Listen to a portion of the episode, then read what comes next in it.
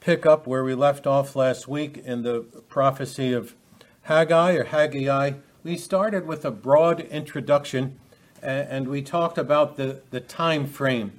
Uh, 70 years the Israelites were uh, in captivity to Babylon. There could be a few other years uh, there. And we saw that this uh, showed us fulfilled promises.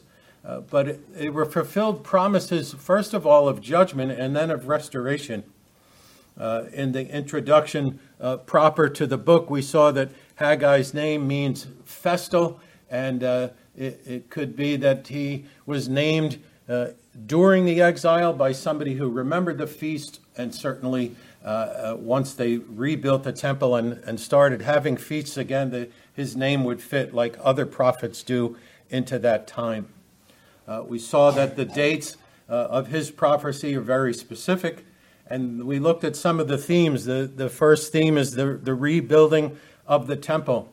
Uh, the other uh, theme is the intensity uh, of uh, the name of God, Yahweh, uh, 33 times in uh, 38 verses.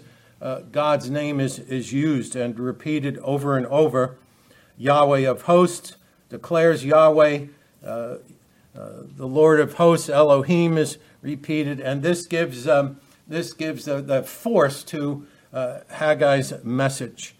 we also looked at covenantal themes, and uh, I was uh, starting to uh, pick up the pace, uh, and we kind of brushed over some of these. But in chapter 2, verse 5, God says, Remember that I brought you out of Egypt. And that, and that, is, that is important.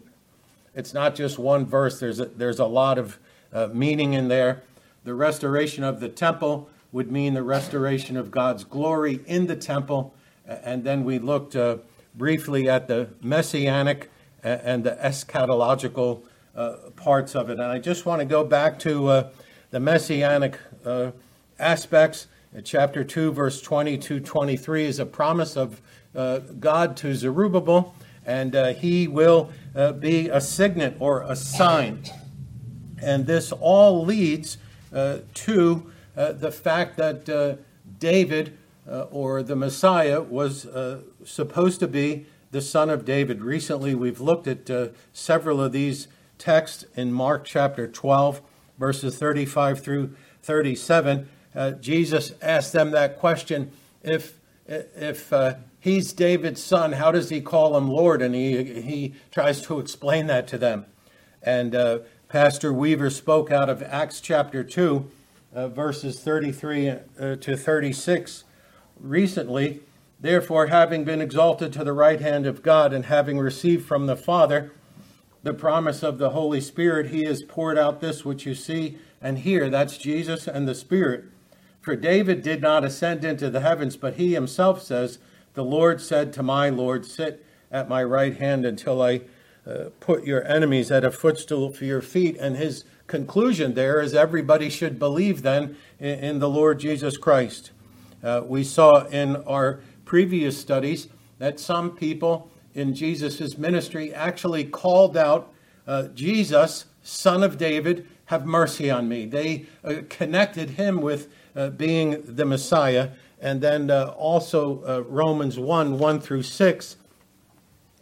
Paul says God promised beforehand through his prophets in the Holy Scriptures concerning his Son, who was born of the seed of David according to the flesh who was designated as the Son of God in power according to the Spirit of holiness by the resurrection uh, from the dead, uh, Jesus Christ uh, our Lord. So we can see that uh, uh, Zerubbabel is blessed, uh, but the future blessing is the coming of the Messiah. we looked at Hebrews chapter 10 uh, that there's a new and living way through the curtain that is the flesh of Christ. The curtain was rent in the crucifixion. We also looked at the passage of, in Revelation, and John, in a vision, says, I turned and I saw, and uh, there is no temple in the city. The he- heavenly Jerusalem uh, doesn't have a, a temple.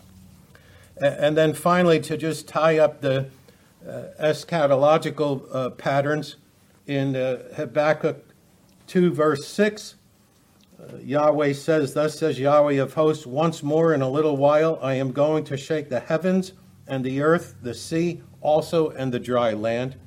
And um, uh, that also goes to chapter 221. Speak to Zerubbabel, the governor of Judah, saying, I am going to shake the heavens and the earth.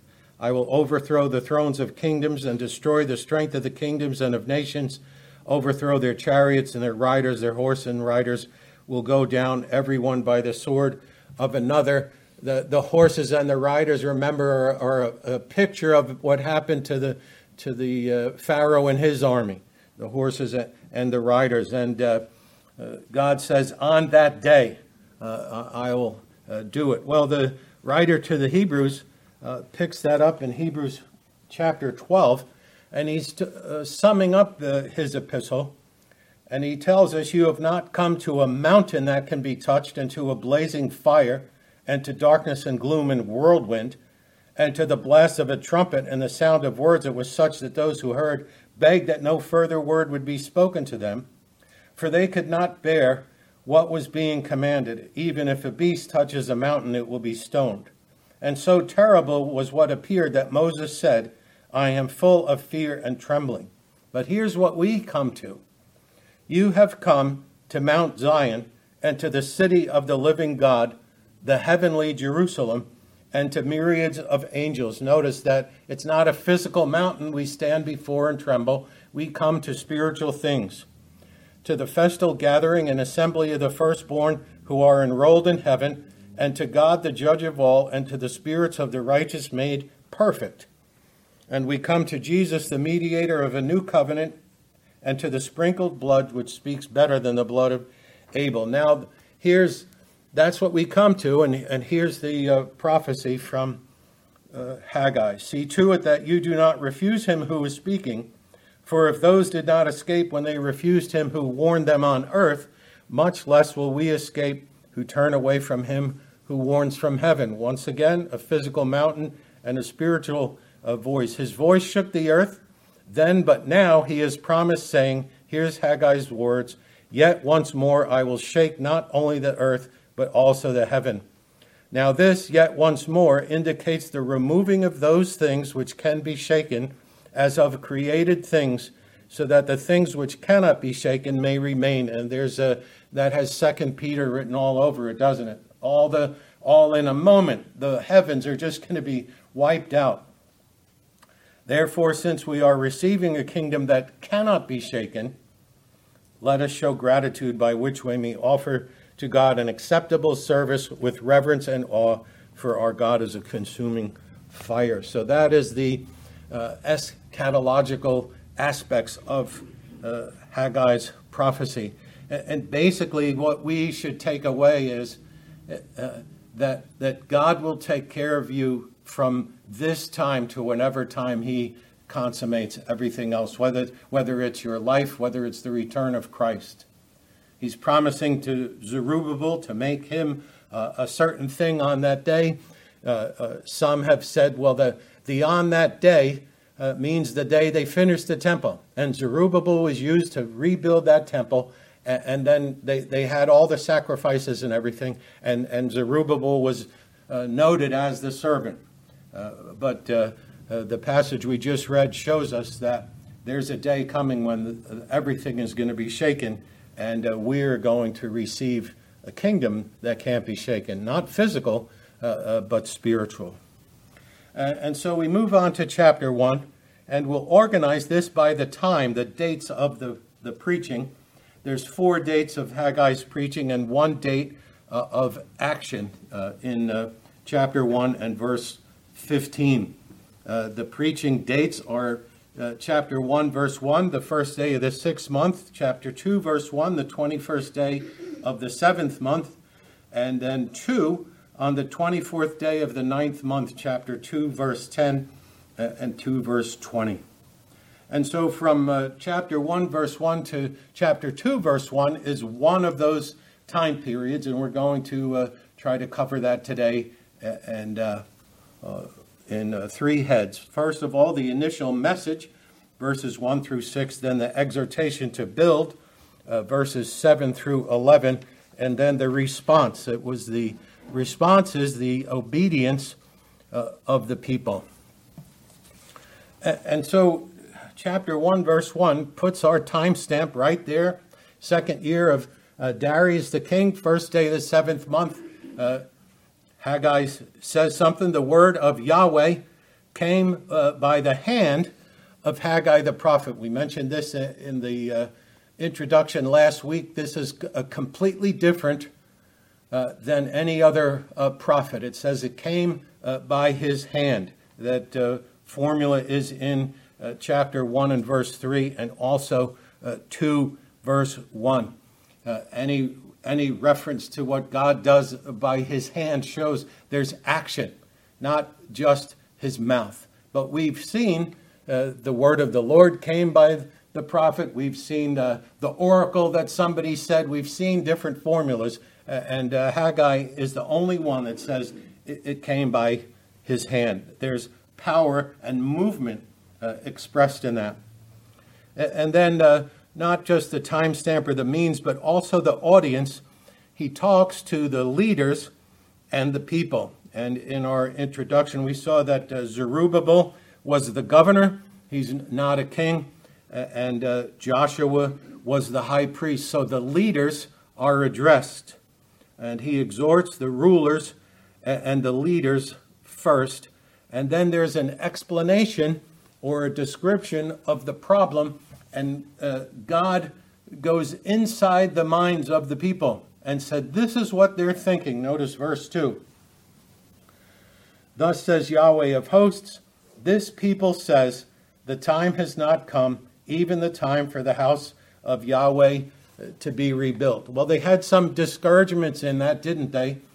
Ezra came, they started the temple. There's actually uh, notes in Ezra that say they began sacrificing in the morning and the evening. And then the other nations said, We don't want that. We don't want them. They sent back this nasty gram to uh, the king. They said, You know, these people, they're so stubborn. If they, if they get their land back, they're not going to pay tribute. They're not going to obey you. They're not going to listen. They, they painted this terrible picture. And, and uh, w- wouldn't you know, uh, the uh, the results were that the, the building stopped. Uh, but God delves into the people's minds and, and their actions. And, and we've seen before uh, good rulers produce good results, and bad rulers produce uh, bad results. And then not only does God describe their uh, mind, but he addresses the problem in verses 3 through 6. The, the people stopped uh, building, and then he says, The word of Yahweh, here's the second time, came by the hand of Haggai the prophet, saying, Is it time for you yourselves to live in your paneled houses while the house, while this house or the house of Yahweh uh, lies waste? That's the probing question. Uh, this is the word that came, and uh, the uh, the translations use uh, the, the word uh, paneled or ceiled, C E I L E D. And their process was, is demonstrated in Song of Solomon, chapter 1, verse 17, where uh, I believe it's the, the woman is talking about the house has cedar beams and walls. And it's just this extra step was taken to make their houses nice. Uh, uh, we all do that. I had some experience when I worked for a Finnish carpenter. And you would uh, come into a room, this is the dining room, and it just had plain walls. And uh, they would get special moldings and wainscoting and different things. And there was something called a rosette that would go around the lights and it was a, a pre made thing that was flowery and ornate. And you'd nail it all up there or glue it and paint the bottom of the wainscoting a different color than the top and have all these different moldings. Well, in a sense, that's what God's saying. You're making sure you got this nice cedar walls. You're making sure that your houses look good, they smell good, and cedar lasts a long time. It's a good thing to build with. And that's what he's saying. And you're doing that. You're making sure of this while uh, the, the house of God just uh, lies there? Uh, uh, the answer, uh, the answer to is it time for you yourselves to do this is uh, no, emphatically. Emphatically, no. The construction was started and it was opposed. They set up everything. We looked at it in the uh, the introduction last week, Ezra 5 1 and 2. It restarted, and the prophets were supporting them. Uh, so th- that's what God is beginning to uh, uh, jumpstart. Uh, but notice, notice how he does it in verse 5. So now, thus says Yahweh of hosts. Remember, God's word is, is in there, picturesque, graphic. Yahweh of hosts. Thus says Yahweh of hosts. Set your heart to consider your ways or consider your ways. Here's what you're saying, he says, verse 2. Here's what you're doing, verse 3. Here's the question I have for you. But what you have to do is start thinking about yourself. Uh, consider, consider your ways. Uh, this is in uh, verse 7, uh, chapter 2:15 and chapter uh, 2:18. Uh, one scholarly Hebrew commentary says this is a, a favorite formula of Haggai, that he uses these Hebrew words together four different times.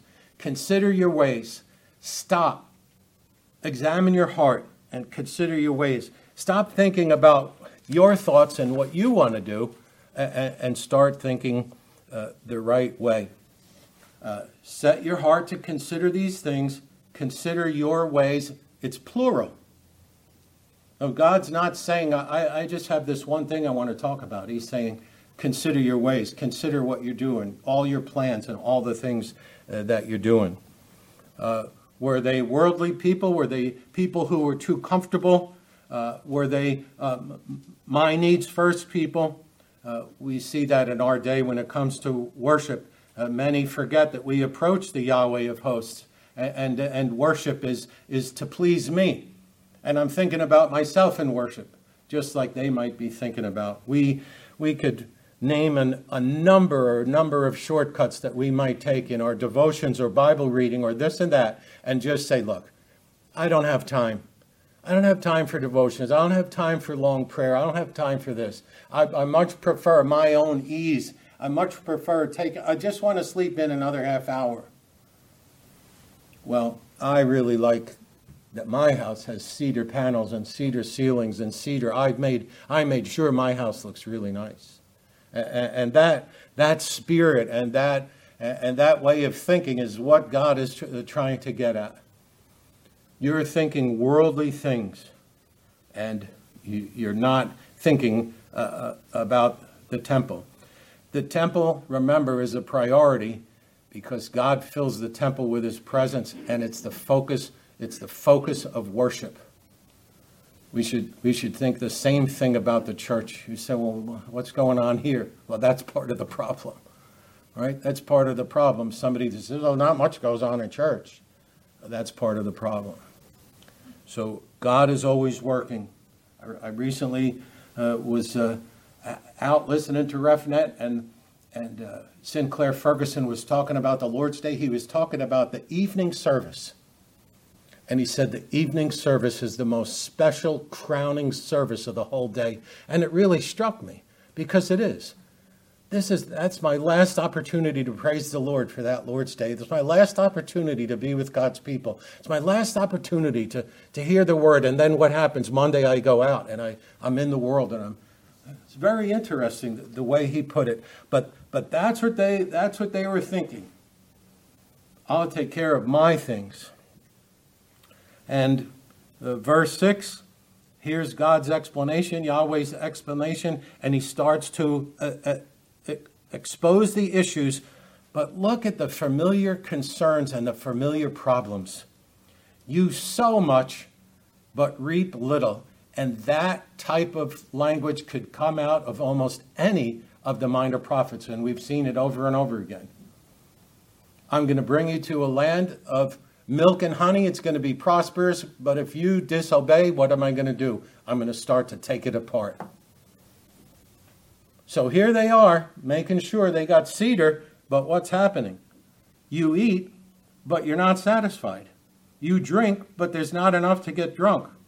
You have clothing, but it's not warm enough. Right? No reference to our current situation. You earn wages, but you put it in a bag with holes. What a picture. Oh, come get your pay. Okay, here it is. And I take it in my bag and I head home, and, the, and I, got, I got my coins. My pay is dropping out. Look at those pictures. Each one of these things speaks of Yahweh's power, though, doesn't it? Who can cause that? Who causes the shortage of food? Who, who causes the lack of other things? We'll see that in a minute. And note the intensity of Yahweh's name five times in those six verses that we've looked at. Yahweh of hosts, Yahweh, thus says Yahweh, the word of Yahweh. He he's just comes at it over and over and over again. So so that's their situation. The first exhortation he gets in their mind. His people says the time has not come. Then the word comes again. Is it time for you to live in these paneled houses? Consider your ways. And then he lists all the things that they're having trouble with. And uh, uh, uh, he's against them in that. Well, our second major heading then is the exhortation to build, uh, verses 7 through 11. And he's right into the emphasis that's repeated. Right? The, uh, the Hebrew scholar says it's uh, Haggai's formula. He says again, consider your ways. Same prophecy, same words, and he says it to him again. Well, that's a lot of consideration, you might say, but it's repeated, and he says, Yahweh of hosts, and it's based on what he just said. And now, in verse 8, here's the specific instructions Go up to the mountains and hills, bring wood, rebuild the house, and then the purpose, that I may be pleased and glorified. These really are the only reasons we have uh, to live, is that God would be pleased with us and be glorified by our lives. what a sad thing if I make a big deal out of 309 Forest Trace Circle. Oh, I live at Forest Trace Circle. Four bedrooms, two baths. We have special vinyl siding on the floor or vinyl flooring on the side or whatever it is. What but what a shame. What a shame. They were going up to the mountains and the hills to bring wood for themselves.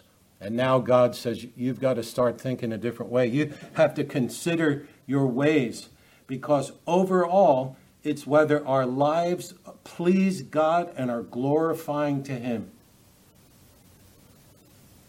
Our goal is to love the Lord with all our heart, mind, soul, and strength.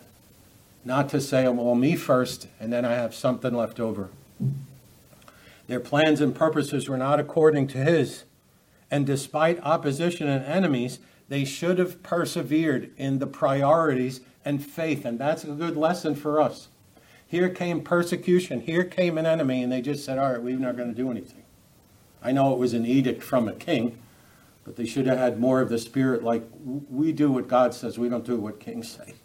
Maybe that, maybe they should have done that. But their, their uh, their resolve is being questioned uh, by the Lord. And then he, he speaks of his personal activity uh, against them, uh, verses 9 through 11.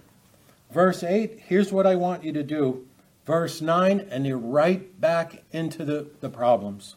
First of all, there's a failure to achieve their desires in verse 9. You looked for much and came to little, and then God makes it personal. You brought it home, and He says, I blew it away. I blew it away.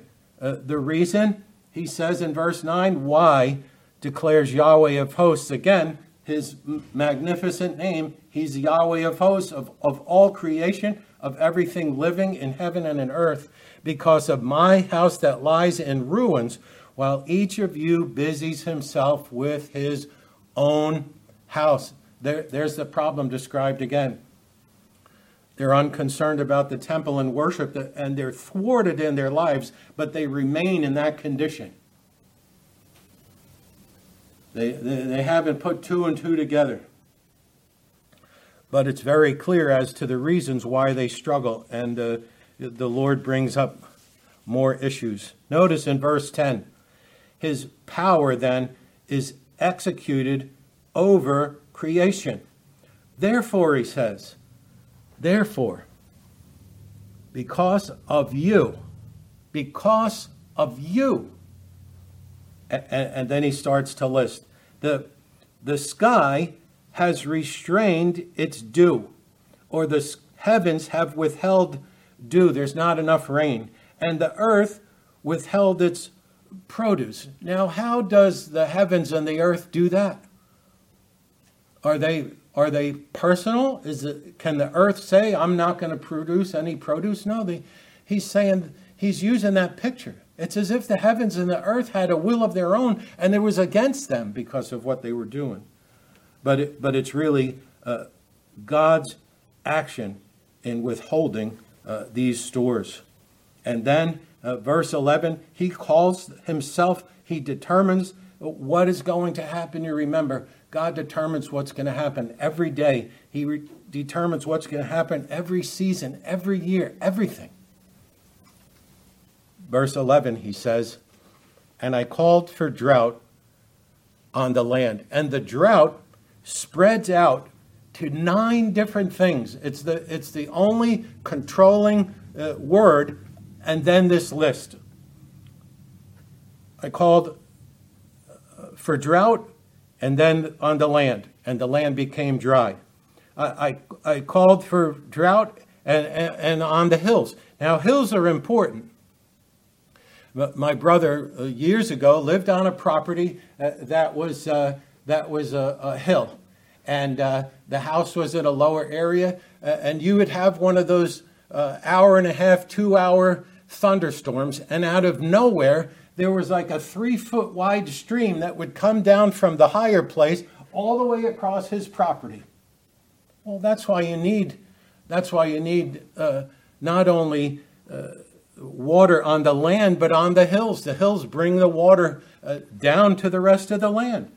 Uh, notice the next three things grain, new wine, and oil. If you've been listening at all, these words are, are in your mind because those are the things that God constantly went against. You're going to have less grain, less new wine, and less oil. This, this uh, triad of blessings was always threatened, and they were really always the first to be taken away. And we, we've seen it over and over again. Uh, no, notice uh, the next thing I'm going to cause a drought onto what the, uh, the ground brings forth. So now, now now it's spreading out. Now it's not only grain, new wine, and oil, but he's basically saying everything else. And then man and beast. Uh, uh, man is mentioned. Man suffers, right? If you got a, if you got your uh, money bag with a hole, you're going to suffer. If, if you brought stuff to your house and God says, "Well, I'm going to blow it away," uh, you've got the problems. And then on the beasts uh, as well, there wasn't enough for all the creatures.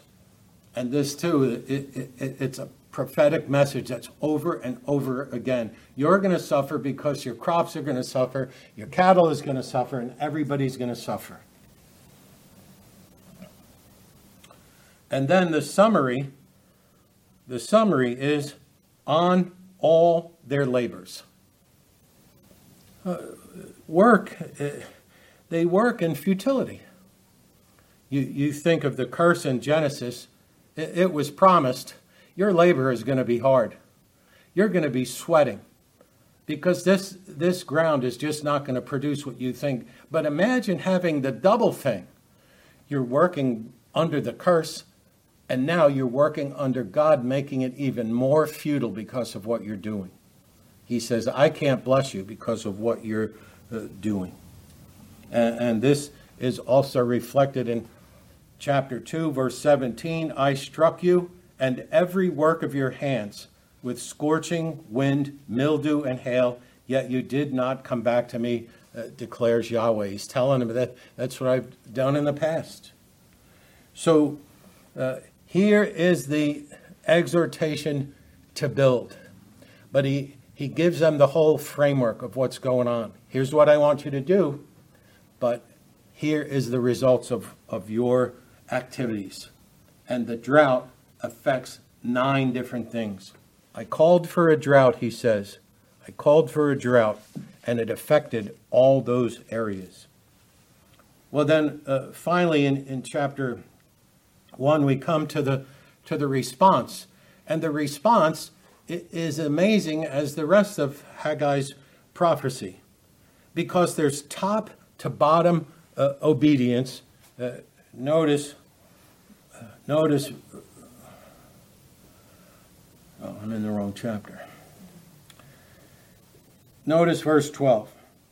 Then Zerubbabel, the son of Shealtiel, and Joshua, the son of Jehozadak, the high priest, with all the remnant of the people, listened to the voice of Yahweh their God. There's uh, Elohim. Yahweh their Elohim, and the words of Haggai the prophet, as Yahweh their God had sent, and the people feared Yahweh. Look at the intensity. The voice of Yahweh, the words of Haggai the prophet, as Yahweh their God had sent him, and the people feared Yahweh. Well, there, uh, there is a surprising reaction. Because what has happened, what has happened in every other prophecy? What has happened in Hosea, Joel, Amos, Obadiah, Jonah, Micah, Nahum, Habakkuk, and Zephaniah. The, the, the people have said, I, I don't want to hear it. I don't want to hear the voice of the Lord. But here, they considered their ways. They took it to heart and they started to do things. And it says they obeyed the voice of Yahweh, their God. That's important. That's important because what have we seen in the prophets? Who did they say were their gods? Huh? Anything else? The, the, gods of the Canaanites. Or I, I think I'll serve Milcom plus I'll serve God too. Or whoever whoever wins the battle. And we'll we'll we'll we'll pray to Baal for our crops while we're disobeying and God's cursing our crops. And they, they tried that, you remember, syncretism, right? They, they tried to blend these things together. And in the ancient world, right, you won a battle, it was like, oh, we got the victory. And God tried to show them over and over, no, that's not the way. But also, the words of Haggai the prophet. His words were used to, to get through to them uh, as Yahweh Elohim had sent him. And it's rare. Prophets were shunned. They were told to go away. You remember Amos, right? The high priest Amaziah. He went, he went right to Jeroboam II. And he said, Do you know that Amos is out there prophesying against you and your kingdom? And then he went to Amos and he says, Nobody wants to hear what you're saying. Go back to where you came from. And Amos says, I can't. You don't you realize God took me from behind the sheep and made me a prophet? I used to be a shepherd. And I used to dress sycamores. I'd prepare sycamores so people could eat them. Figs. But I'm a prophet, and I'm going to stay right here. But that's what they told them. They shunned them. Uh, uh, they, they told them, go away, go back to where you came from. And there's several passages, uh, uh Micah and Hosea, I believe, that said that we, we don't want to hear what you have to say at all. Don't, don't even say anything to us. Remember, the one, uh, the one verse says, The one that speaks in the gate. We don't even want you to be down by our gate speaking about things of God. Just leave us alone. If a prophet is shunned, and our, our verse shows the connection, whose words is it? Was it Yahweh's words or Haggai's words? Yes, it was. They're connected, they're all together if the prophet was shunned, then Yahweh was shunned. If the prophet was disobeyed and ignored, then so was Yahweh. And if a prophet was told not to speak, It was as if you were telling God, I don't want to hear what you have to say to us.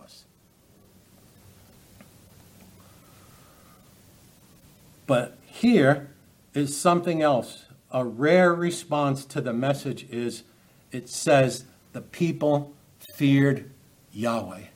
You, you would say, Praise the Lord for that. You would say, Bless God. That's what we've been praying for all the time. We, we've been praying that God's word would get through to people and they would fear the living God. That's what we want. Our brother and his family are going to go to Thailand. That's what we want for the, the Thai people, isn't it? That, that they would hear the word and, and fear the Lord, that their hearts would be changed. And it's a shame, but it's, it's rare. Verse 13, uh, verse 13 underscores it, and this is uh, something we mentioned in the introduction. Then Haggai, the messenger of Yahweh, spoke by the commissioned message of Yahweh to the people and said, I am with you, declares the Lord. So there is the message and the messenger. And there's another reason for confidence. If you know that God has sent you to speak his word, you are the messenger and you have the message. Uh, Paul understood it in 2 Corinthians 5. He said, Therefore, we are ambassadors for Christ, God making his appeal, what does he say? Through us. Haggai knew it. I'm a messenger and I've got God's message. Paul knew it. He says, because God is making his appeal through us, we implore you on behalf of Christ be reconciled to God. That's what ambassador does. That's what this passage did, didn't he? Consider your ways. Consider your ways. You have to see what's going on. You have to understand the real picture. And by God's grace, they did, and things began to happen. And, and then that message I am with you, declares Yahweh. This was something that was disconnected too. If, if all I'm concerned about is my new couch and my cedar walls, and I got to make sure my ceiling is nice, and I'm not concerned about anything else, I, I am missing the point. But when God exhorts me to go build and stirs me up, as we'll see, then He tells me, I'm with you, then I can do I can do what I'm supposed to do for the Lord, can I? Yahweh of hosts says, I'm with you. Yahweh of hosts says, I am with you. Yahweh of hosts tells his church, I'm with you. That's encouraging. And that's what God does. And then God backs up encouraging words uh, with encouraging movement. Uh, uh verse 14 Yahweh stirred up the spirit. All who responded and obeyed. Notice three times. The spirit of Zerubbabel was stirred up, the spirit of Joshua was stirred up, and all the remnant of the people, their spirits were stirred up. And, and we could say that's what we want in our day. We pray for it every Wednesday night, I would say. We pray for it sometimes on Sunday. We want God to move in our day and age. We want God to move in, in our uh, generation. Stir them up, stir them up, stir them up, and you would pray, Yahweh, please stir me up to please you and to glorify you in my life. And, and then finally, uh, finally, the, there's immediate results. Uh, the end of verse 14 and 15, they came and worked on the house of God.